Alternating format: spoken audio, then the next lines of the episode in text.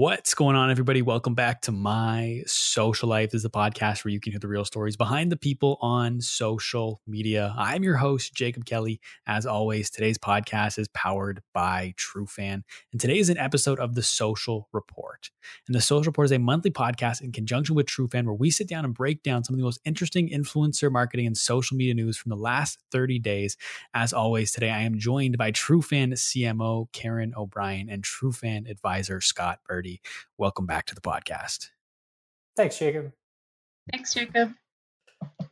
I'm excited. I always say at the beginning, at the top of every episode, I love doing these. These are a ton of fun for me. And where I want to start today is with Twitter's new tip jar feature. So it's new that they released, I think the press release came out May 6th. So it was the beginning of the month. They released two new monetization features on Twitter. And the the tip jar and the super follower. So the tip jar is just how it sounds. You can go on like in the blog post that they put up when they launched it was like we always see you in your viral tweets where you're like here's my Venmo, here's my Cash App link, like hoping people will will give just tip them when they have a viral tweet. So Twitter's just built that functionality into the apps. There's a little jar icon on a person's profile if they have it activated where you can leave tips to these people.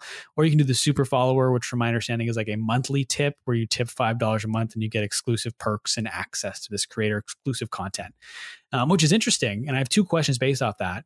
The first one is with what, what is your thoughts on Twitter's innovation over the last 12, 18 months? Cause like Tipjar and Super Follower are just kind of the most recent in a string of platform changes after I felt like Twitter didn't really update its platform for what felt like years. Now they're just throw like shipping new features, what feels like every couple months. Like we have had fleets, then they had audio tweets, they have spaces, they had that new newsletter pop-up sign up feature that you could sign up for people's newsletters right within Twitter.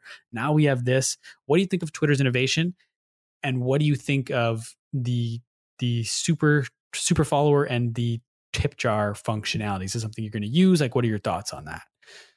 I mean, I don't think Twitter's taking a cut of that, right? It's literally just going to creators.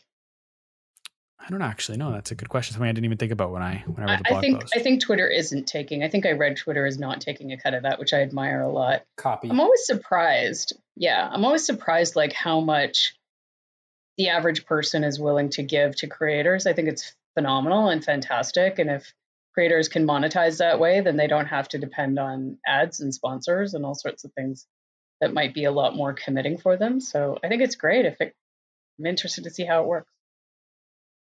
Yeah, same here. I mean, you know, it seems like a good idea. It seems like an integrated idea. Like, I guess when I think about your secondary question, um, you know, like what do I think about this in comparison with like this string of features or updates that have come out on Twitter over the last little while?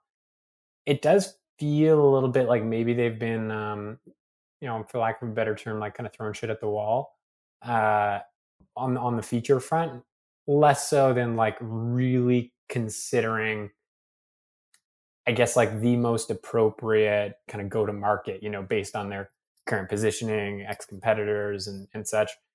But when you're in that position that they are, like I think that's almost what you have to do to see like sort of what's sticking and also where you're sort of differentiating yourselves and and getting all that feedback from your user base, like really what they're liking and what they're not.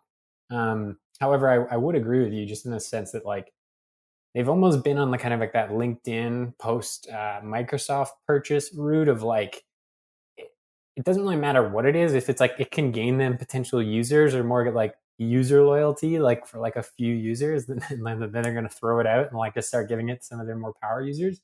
Um like have you has anybody seen anybody using this on twitter just yet in terms of the tip jar? And kind of just seems crazy though. I mean like to to karen's point around like it's always amazing how much money people throw at influencers nowadays like is that is it needed? Like is that something that we believe is needed on like social like you know like thanks for the instagram post like i'm, I'm gonna pay you for having shared that with me now like i don't know.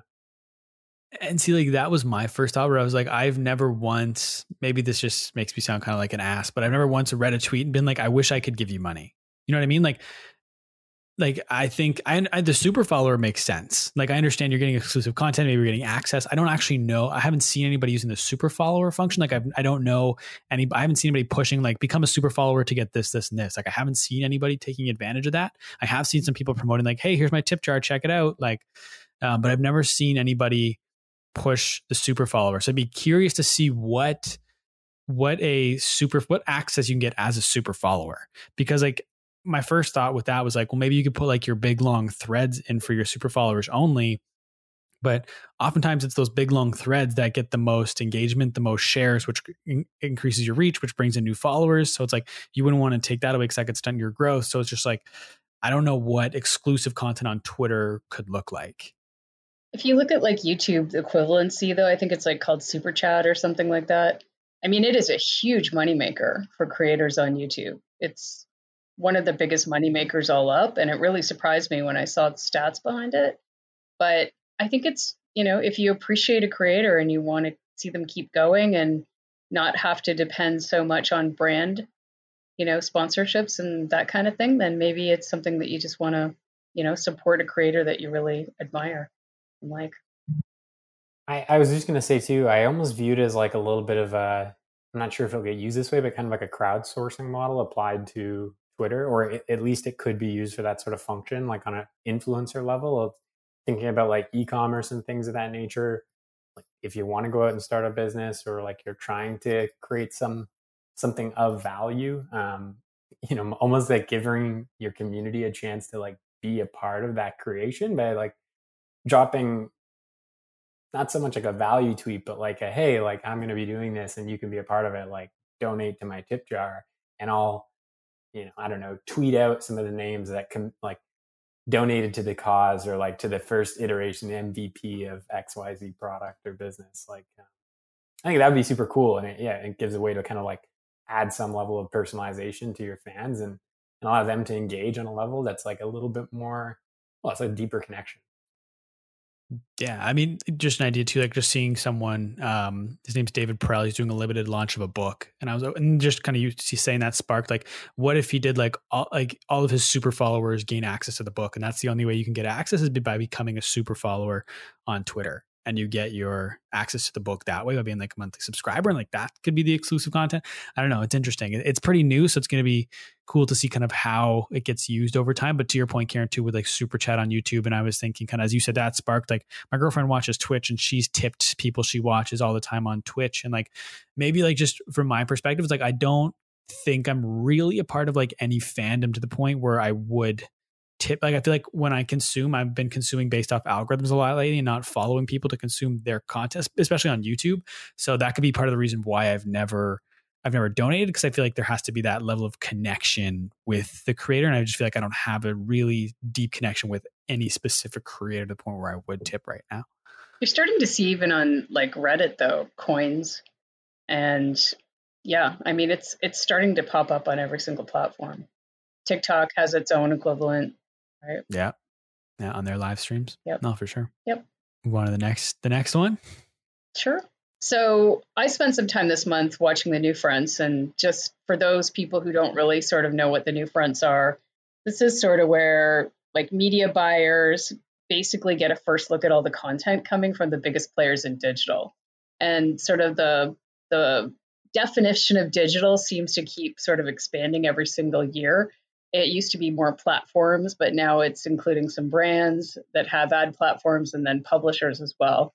So, really, what happens is brands, agencies, and influencers get into a discussion on the next year of future planning for advertising. It's really interesting for every marketer to kind of see some of those presentations because you get to see what's happening on, you know, some of your most favored platforms. So, just, you know, it was almost two full weeks um, if you sort of stretch out all the discussions and the, the presentations. But um, Amazon advertising was in there, Twitch, TikTok, YouTube, Condé Nast, it's a big publisher. Roku was in there, Snap, Twitter. Um, so I just thought it'd be helpful. I was just going to go through some of the the trends that I saw this year that I thought were really sort of um, prevalent. That that sort of are the the takeaways from that.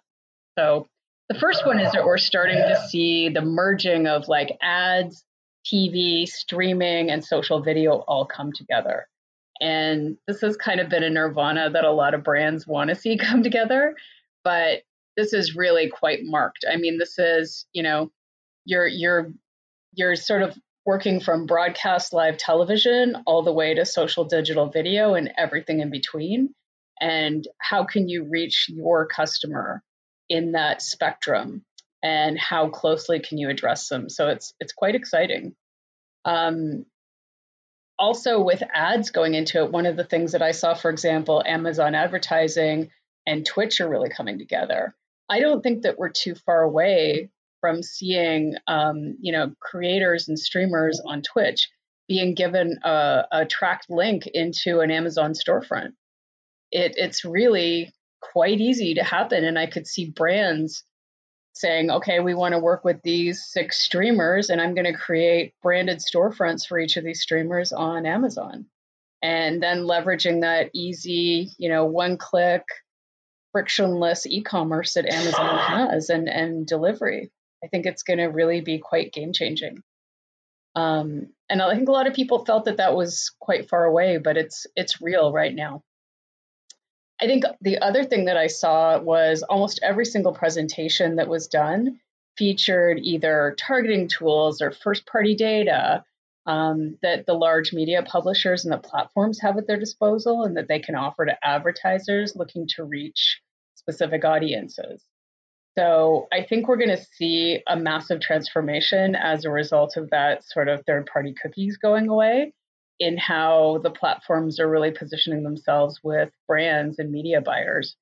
Um, we know that first party data is becoming more and more important again as a result of that, but I thought it was quite interesting that all of those platforms are really doubling down to say how they're going to help you reach your customer.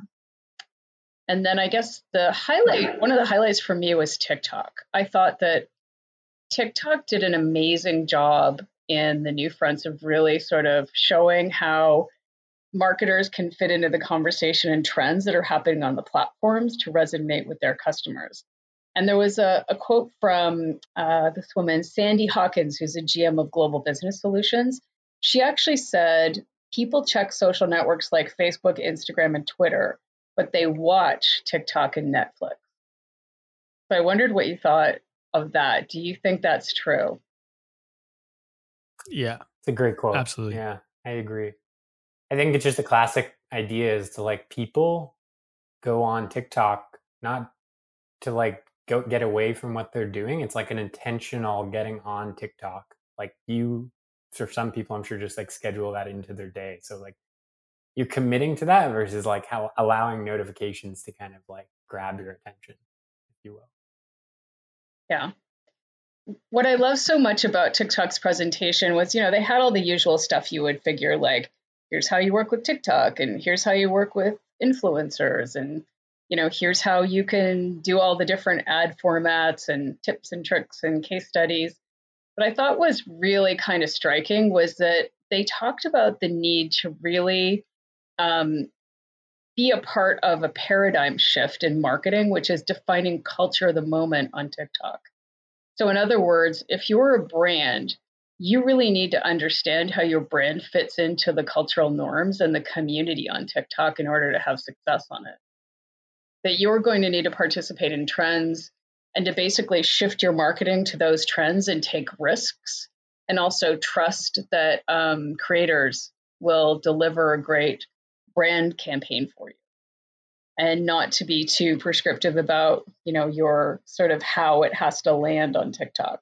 You're going to basically give your creators confidence to do it.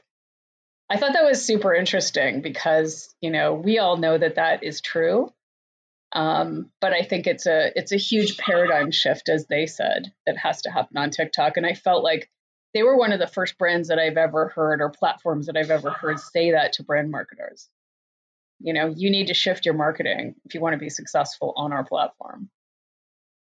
I think that's appropriate. I mean it falls right in line with the idea of challenging you know any sort of like b2b sitting professional or leader. Uh, and clearly NewFronts by the iab is directed at marketing leaders. You know that's who's taking part in those types of conferences and, and those events that they were holding um, so it's kind of putting that challenge out there, I think, to the broader industry, right? To say that like it when it comes to consumption, like people actually looking to get entertained by short form videos, um, that that is really going to be the go-to platform, and that understanding how to do it correctly on their platform gives you a sense of how to tap into culture. Like I think that's a very strong challenger point, and I don't think there's really stats out there that could take away or, or allow you to sort of say, well, I view it, you know, I view it slightly differently. Like if you're talking about culture that especially in like an under 35 category, even though it's proven that an older crowd is also now on TikTok and making purchase behavior as a result of the content that they're seeing, um, it's a must. So yeah. And I think another thing too, like obviously to your point, is they have to kind of relinquish the control of the creator for a more effective campaign.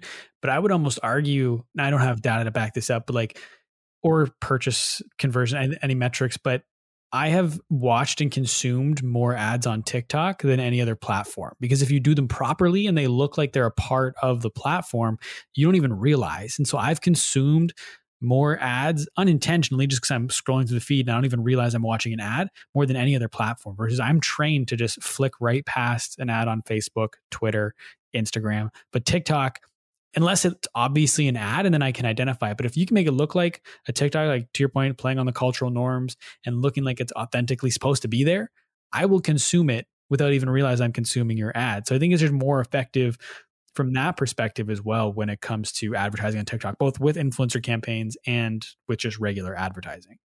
Yeah, and I feel like they had a conversation also with some CMOs and ad execs, which is a conversation I never thought I'd hear um, happening between those groups, which was basically about the virality of TikTok and the organic virality, things like the ocean spray, you know, surf, uh, skateboarding guy, what was his face? Mm-hmm. His name, Dogface or something. Dogface 420 or something like that. Right. Um, those kind of organic moments and how powerful they are, but also the fact that a lot of non-attributed e-commerce happens as a result of seeing something on TikTok. Like you can't track it from this creator putting it in, putting a link, mentioning it, what have you, to the sale. But there's also that hashtag uh, TikTok made me buy it. And so they talked about like how prevalent that was, how powerful it was, and how many brands, after they started sort of having a presence on TikTok, just started seeing their sales go up. And there's no direct attribution as to why that's happening, other than that they have a presence. Yeah, it's it's like heavy awareness driven outcome. Um, by the looks of it. it, it goes in line with. I was just reading up on something earlier when I was looking around at like news over the course of the month, and um, I, I went back in time to like when I think it was last year or maybe earlier this year, but Charli D'Amelio and Dunkin', Donuts uh, doing a campaign together, like the the Charli or the I don't know, but like a donut named after, and I guess she had.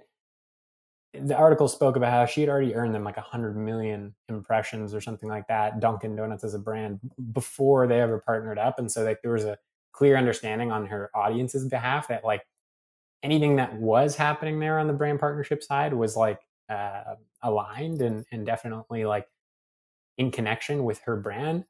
so I, I, don't think they had any sort of concrete measurement after this came out, like you're you're pointing at, other than their app downloads were up like 56%. You know what I mean? Which is just a clear indication that like people are taking action from sort of some sort of mobile trigger. And prior to that, you know, it's just basically the difference of like not having Charli post versus having her post. And, um, not too much else you can really track there on out in terms of the journey, but like it's proof. Know, And therein, though, lies the nightmare of the media buyer that has to prove that the money that they're going to spend is going to result in a purchase, right? And the ad execs that would help put that in place for them. And so that is sort of, I think that TikTok did a great job of sort of tackling the hard questions that that particular audience has and the way that they're used to buying in digital, that everything is so specifically tracked and so specifically attributable back to a purchase or a CTA of some kind. To basically talk about, you know, community and awareness building and audiences. And I just thought it was a, a really important discussion that when that moves forward, I think it will be phenomenal for TikTok. And I think also for other platforms that basically don't have the same, maybe the same kind of like direct attribution that some of the digital buyers might be looking for. seems like TikTok's marketing team is on point, thinking about like what sorts of objections they're going to be up against, you know, from the the marketing execs, and and just going right after it, right at the start of the year. It's super smart. Yeah, they did a great job. I'd also say that there was a couple of days of podcast upfronts, which I've never seen before. Like that was really kind of speaks to how prevalent podcasts and audio have become. Like in the past, there's been sort of Spotify would attend the NewFronts um, you know, Pandora and a few others, but like nothing like this. This was full on, you know, several days of audio with podcasts being the feature. So that was very, very new. Were there any takeaways from that? Yes, but I can't go into it here. I'm going to put it up on a LinkedIn article. Perfect. The other thing I will just say before we move on to the next one is your point about Amazon and how they're kind of doubling down on Twitch. And I know we've talked about it, just kind of live video as a whole with they're also, I believe, they they got the rights to Thursday Night Football, and they've got live concerts. Amazon had some fantastic announcements, so they are going all in on, sorry, Amazon slash Twitch. So they're going all in on basically upping their game on media and entertainment. Um, they announced some, yeah, Thursday night football exclusive on Amazon Prime and Twitch. Um, then also they've been doing some concert series with Rolling Stone that'll be exclusively um, streamed on those platforms. Um, yeah, they're just they're going way beyond gaming into media and entertainment, and I think it's an important an important move for them. I saw a stat that said that like, their non-gaming audience doubled over COVID, so they need to take advantage of that and really evolve their platform from gaming into just streaming. And to your point too, with how they're kind of upping their their ad product, like I wouldn't be shocked, and maybe this is what they're doing, and I just misunderstood, but I wouldn't be shocked if they start to take the UI they have from their live social selling platform and start to build that into Twitch and into um, Amazon Prime, where you can just purchase directly within the app without ever having to leave because they have it all available within Amazon already, right? It's like that's just another incentive to advertisers where you can advertise your Pepsi with anybody, but you can also advertise it to people while they're watching football and they can buy it with while watching the game the entire time. They never have to leave the page, the platform, or anything, which will be interesting. I'm actually going to interview a guy who does some social selling on Amazon in like two days. So I'll have more info on look like from a creator perspective later, but um, it's gonna be interesting to watch. Is he also on Twitch? No, he's on YouTube though. That's interesting. I would love to hear from him what his thoughts are on social selling on Twitch then, like if there's any crossover. Yeah. Cool. Yeah. He and, his, he and his wife have been creating for like 10 years. They have like over 300K on multiple channels. And now they have an agency as well that deals with um, family friendly creators and they paid out over $2 million over the last couple of years and all this stuff. And, but he was, I was in prepping for it. He was talking about how the Amazon social selling and how much, how crazy it is and how it's a revenue source for them and all this stuff. So it'll be interesting to see because if Amazon's just testing kind of the functionality there, then they could then easily kind of copy and paste that to their other platforms. It makes sense. One other just quick takeaway was Samsung advertising was in there. I mean, we normally think of Samsung as being, I think, more of a mobile you know company but you think about all the smart tvs you know fridges smart fridges like all the appliances that they have in the home they're actually selling ads on a lot of those. So quite interesting where that could go. It's like the true iot right? That is such an interesting part of digital. Um, i only became aware of how many free tv channels there are out there on some of those like mini uh, I guess I don't know, like manufacturer or like appliances, yeah, appliance based networks or whatever. Yeah. Um, but the LG one that I got with uh, when I purchased a TV, uh, first smart TV that I had, like they have a lot of company specific channels. So clearly, like that they've sold on a more of a B two B basis. But then you can see them moving in a direction where, like, if there are popular channels, they actually do get hit with ads. And I mean, yeah, it's super, it's just another sort of like more decentralized way, um, but better for the users, just like a Netflix um, and you know Disney Plus and all those types of things. Although I don't know how those two will kind of compete against one another. I suppose it's just different content altogether, and um, how you can sort of use those sources for live TV as well as cable starts to dissipate. yeah, bit. I mean, I think about if I had a fridge that would like basically pull up a list of stuff that I've eaten or taken out of the fridge and put that on an Instacart, you know, Instacart so I could just have it delivered. Like, here, you know, authorize this. Here's the stuff that you've used up. Do you want to replenish? Awesome. I feel like Amazon's already like three quarters of the way there. They just need to figure out mm. the fridge part. like, yeah. Partnering with Samsung, maybe. Yeah, who knows? Some honestly. others, right? anyway, we could go on and on about the new fronts. It's awesome, but we have other stuff to talk about. So I'll put up a, a LinkedIn post about some of the takeaways from that overall.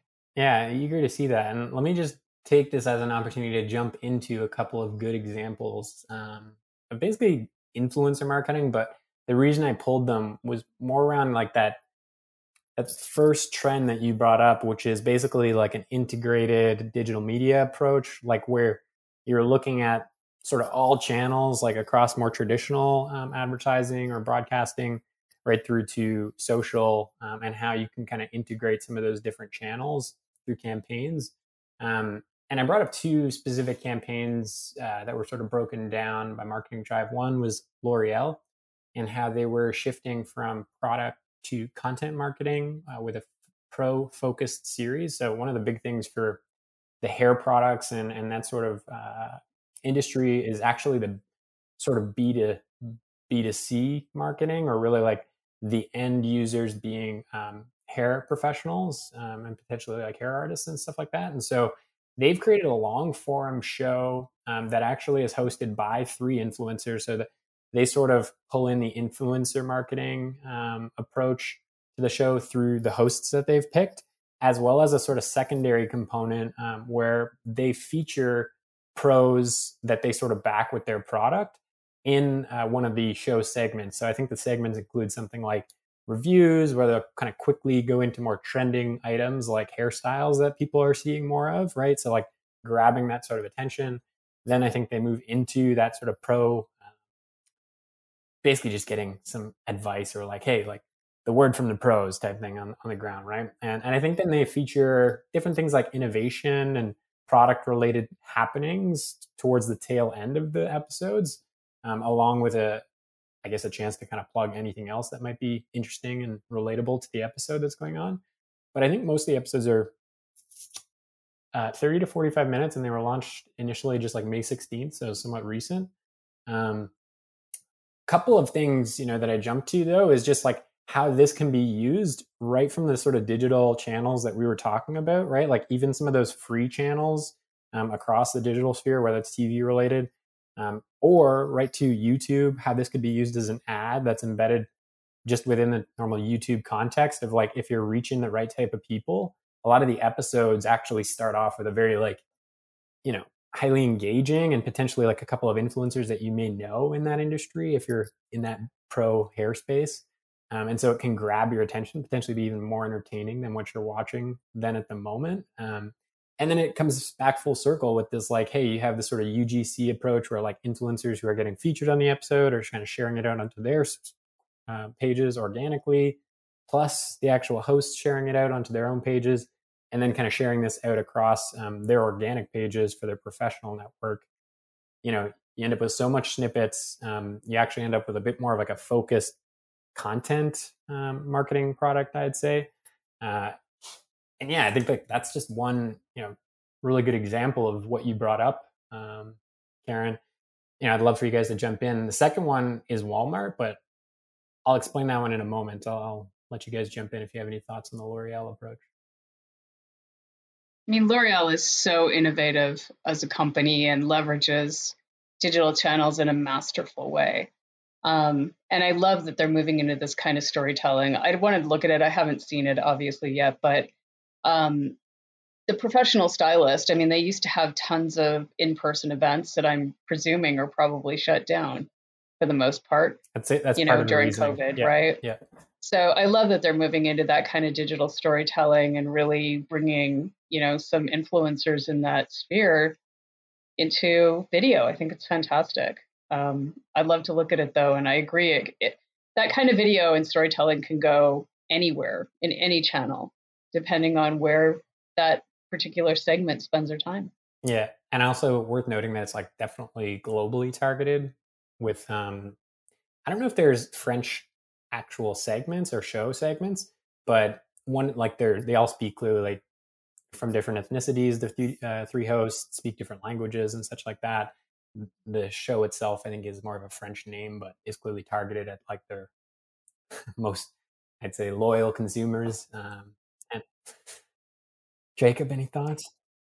I was say they did. They're distributing it on YouTube. You said. Uh, they have to be, yeah, because I think the actual episodes they're housed there organically, um, which leads me to sort of believe that like in those are definitely included in, in their sort of ads um, strategy within YouTube.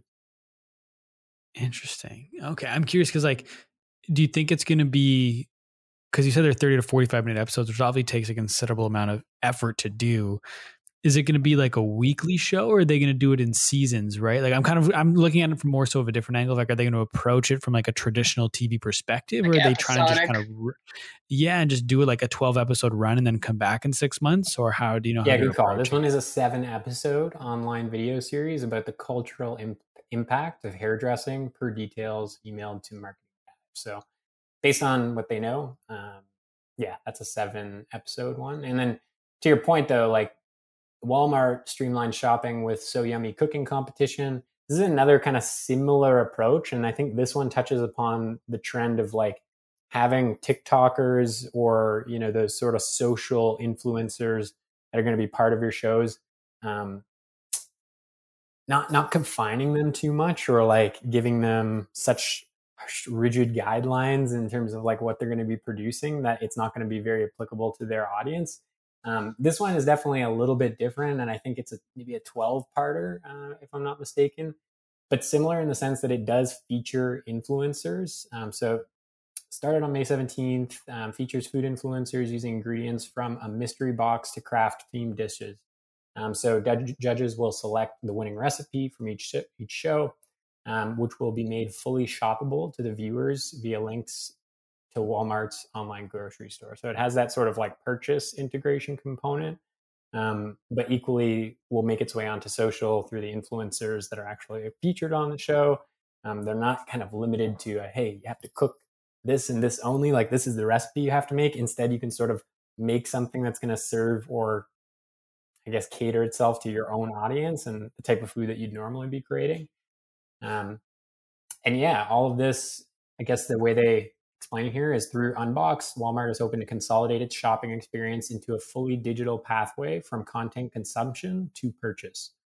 I do think just kind of my initial thoughts on that is I, I really like it. I like the fact that that you can like to your point with the, the integrated purchasing that it's all th- it's like because i feel like with influencers oftentimes things can feel so luxurious and like so on another level versus what they're doing with Walmart is it's things you can buy within Walmart. You can do everything they're doing yourself, right? Versus like when people like sometimes I've seen like it depends on the scale of influencer, but as influencers get sent to a luxury hotel. Like me as a fan, I'm not going to be like that's super cool. Let me go to this luxury hotel too. Let me just get a bank draft or something so I can go for the week.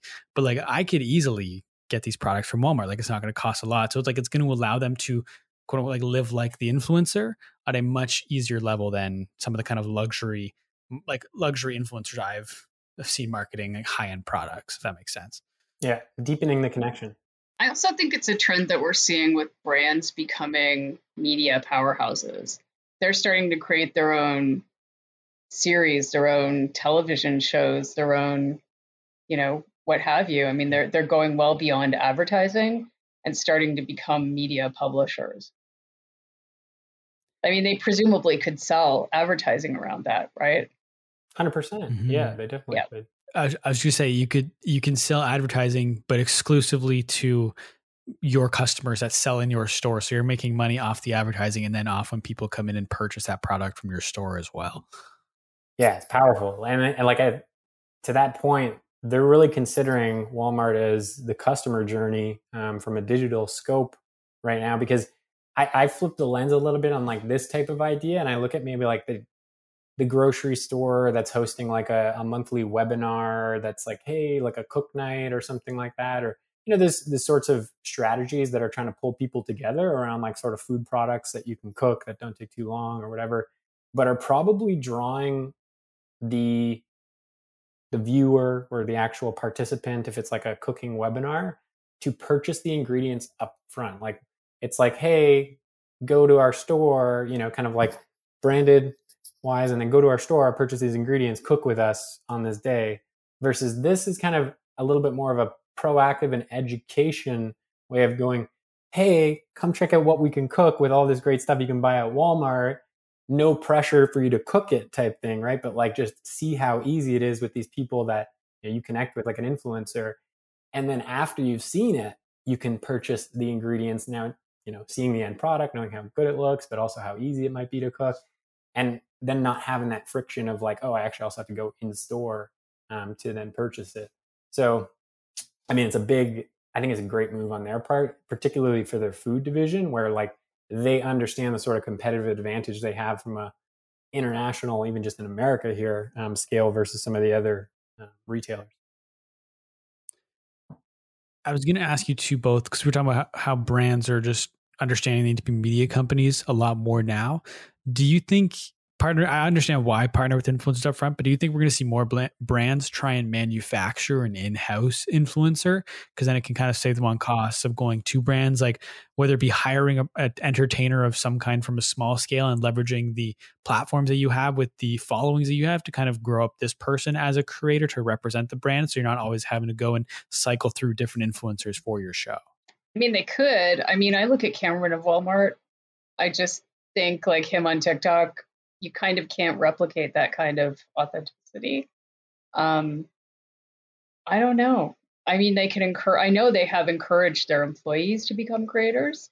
I think it's had limited success because you're still under the corporate eye, right?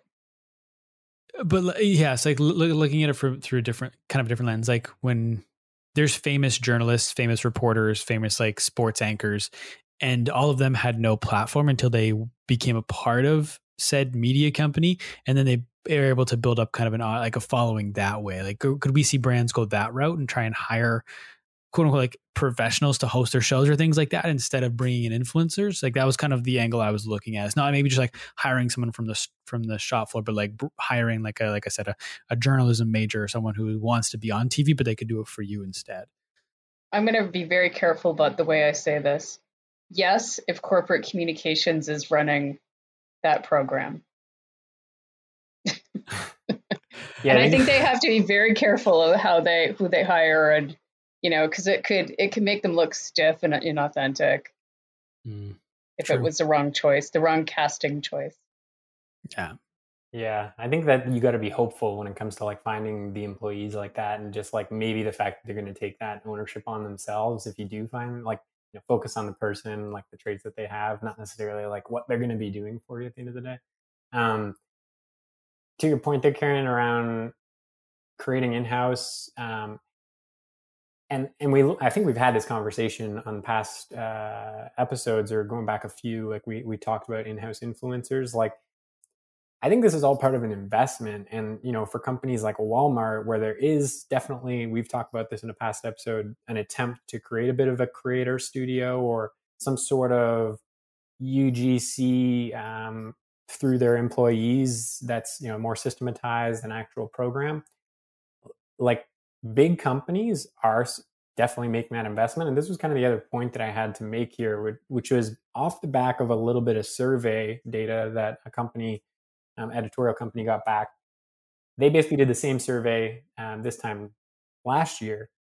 And the survey respondees, it was only 163 um, enterprise marketers. So take this with a grain of salt, people. But out of that group, 68% um, of them said they planned on using TikTok for influencer marketing in 2021. Um, this is the same type of pool where last year at this time, only 16% of surveyed marketers said that they were going to use it. But I'm sure that that grew pretty substantially, that initial group that was surveyed by the end of year, right? Like they probably reacted to TikTok, hence the dramatic rise in numbers.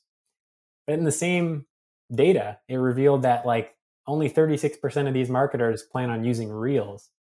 So this to me just points at the fact that there's like a percentage in the middle here of marketers that are aware of all the opportunities that exist and the fact that they need to invest, not just pay more when it comes to influencer or pay more when it comes to ads, invest and build a bit of an infrastructure, a framework, if you will, systems around each and every one of these areas so that, hey, if influencer means a bit of in-house, you know, a bit of external work and a bit of like agency work to slowly build like what you're doing in-house, but also have a little bit of boots on the ground and some campaigns happening that agencies can focus on. Like that makes sense. Um, but it also points to a bit of reactivity, which is, you know, the flip side, just trying to react to what's going on and not really being focused enough about, hey, what's our strategy? What is the long-term strategy and what can we expect to happen from that strategy over a two to three year time frame, not just, you know, views for next month and this upcoming quarter.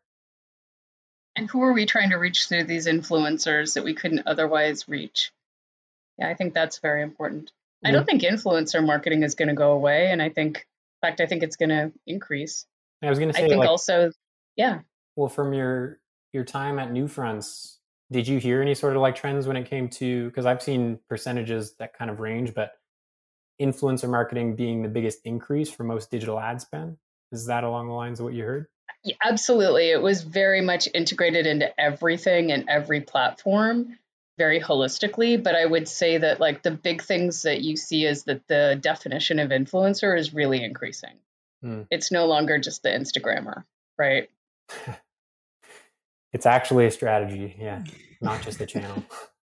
Yeah. I, another interesting thing I don't know a ton about that just based this conversation kind of sparked this because I've seen a couple influencers that I know posting being at this place is Wish like the shopping app has their own content house called the Wish House. And I've seen different TikToker TikTokers I've had on the podcast or I've just known personally posting being at the Wish House in LA. They don't live there but they're visiting the Wish House. And so they've created which I think is interesting because I don't know who lives in the Wish House, and none of the none of the TikTokers I've seen posting from the Wish House are actually living in the Wish House. So I don't know if they're just like visiting other influencer friends. And then because they're visiting their friends that are in this house, Wish is getting extra exposure off of that. And like one of these TikTokers is one of the top 100 TikTokers on the planet, over 18 million followers on TikTok. And he's posting at the Wish House, but he doesn't live there. And I thought it was super interesting that this brand has gone and made their own creator house.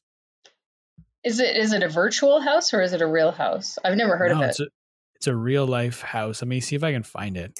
Um, I mean, it's um, part. I don't. Is this a gaming company or no? No, Wish is like the shopping app. Oh, Wish, Wish the shopping app. I mean, it's it's a strategy that has been used before in different, more specific industries, right? Like gaming was probably the most recent to kind of use that strategy to some great um, results. And I, I look back at like even like surfing and you know how certain brands kind of play a huge um, role in that industry and those brands have deep roots in like certain homes in certain areas um, you know that are kind of synonymous with that culture and so I, I feel like la synonymous with creator culture like you know there's constantly people moving around you sign a few creators you put them up in a home you can expect a, a ton of organic content coming from their friends even if it's not the outright goal or you know is not something where you're you directly have a measurable for those unknowns, right? It's just sort of like, hey, this is a a positive um, kickback, if you will, or a little bit of ROI that's going to be cherry on top. Um, for Wish, maybe they've gotten far more than they ever could have imagined or hoped for, right? It feels to me like this is a bit of an extension of, you know, pre kind of major influencers. You had bloggers, right? And like somebody like Whole Foods would have like a blogger day where they'd have all the bloggers come in and talk about that were sort of influential in the food space, talk about trends and conversations and programs that they had and really you get a sense of attending one of those things like okay, I this is really the people who are basically navigating the entire conversation around food in this area, right? And if you create a destination now as a brand, I think you can attract those influencers to come to you and then have a point of view on your products and services. It's a bit, um, I don't know. I'd be interested in see how the Wish House does if there was a high ROI on that. Mm-hmm. Yeah, for sure. I mean, I don't like this is just I don't have anything like to back this up. Like I've just literally seen some people that I know posting from there and just this conversation of kind of but to your point, Scott, when it comes to gaming, like that makes a lot of sense. Like I know one of the TikToker house, I think it might be the Hype House, moved into the old FaZe House. And I just know that as the Hype House is in the old FaZe House, just because that specific building is synonymous with the brand. Yeah, FaZe essentially, right? It's almost like they've left Mm. a legacy there. Yeah, It's exactly. like the old Shopify building in Ottawa. Ghost. We're creating an, a moment that influencers can basically create content around, right? Mhm. In that wish house or what have you, in those homes, those mansions. Yeah, absolutely. And I think like I had this conversation on another podcast, like where someone was asking me about the practicality of content homes, and I think they're super practical from just like a creator perspective because you could create a content house in Ottawa and like you get four people in a house split like if you split like a 2200 rent home four ways like that's really doable so it's like it's possible to do it so you think from like i don't know content houses are super interesting but i know we don't have a ton of time left to dive into the dynamics of content homes but is there anything else anyone wants to to quickly touch on here before before we jump off I don't think so. I don't think I'm going to be able to get that Ottawa content house out of my head now. I'm I'm picturing poutine and Molson's and Ah, you know shawarma. um, weed maybe. I don't know. that's awesome uh, Mhm. no, I will. I, I have another story, but I know we're a lot of time here, so I'm going to save it. I'll put it in my back pocket, and we'll talk about it next month. Um, I think it's an evergreen, an evergreen topic, so it won't be to, related to just this month.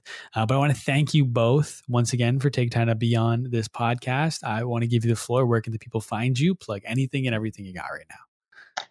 Um, Karen O'Brien on LinkedIn and Bond Jane Bond on Twitter and Instagram.